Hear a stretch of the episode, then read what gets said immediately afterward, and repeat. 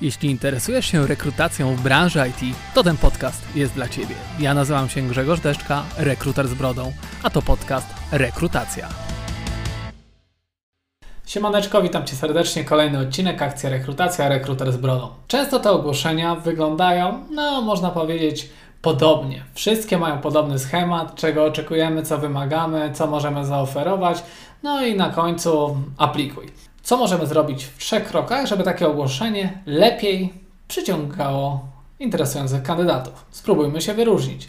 Już teraz widzimy, że często firmy dodają jakieś dodatkowe filmiki, dodają jakieś właśnie materiały graficzne. Sprawiamy, że po prostu mm, robimy coś inaczej, że mm, kandydat zawiesza oko na naszej ofercie, przegląda ją, dłużej czasu jej poświęca. Spróbujmy jakiejś niekonwencjonalnej formy naszej treści. Gdyby to było ogłoszenie, w którym zespół nagrałby krótkie wideo z kilku perspektyw, myślę, że to by miało dużo większą wartość niż w momencie, w którym nakręcilibyśmy korporacyjne wideo, które które by e, przygotował nam, przygotowało nam profesjonalne studio.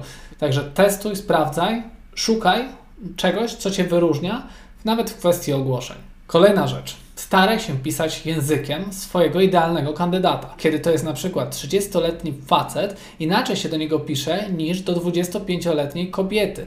Więc testuj po prostu te sposoby, e, ale mając świadomość tego, że piszesz do jednej osoby konkretnej. Jest to Marek, ma 25 lat, czy Marek ma 30 lat, zajmuje się tym i tym, ma takie i takie hobby. Dużo łatwiej Ci znaleźć wtedy więcej punktów styku. Wtedy możesz go łatwiej zaciekawić swoją ofertą. Kolejna rzecz, jeśli już takie materiały przygotujesz, to nie publikuj ich od razu. Zapytaj o feedback osób, które w tej branży pracują.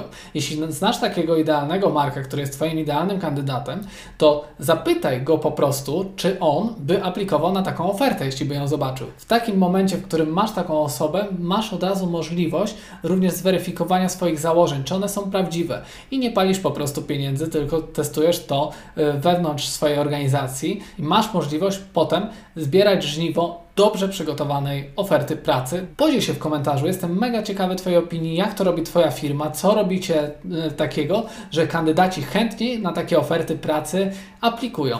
Daj mi znać w komentarzu, będę mega wdzięczny. Trzymaj się, cześć!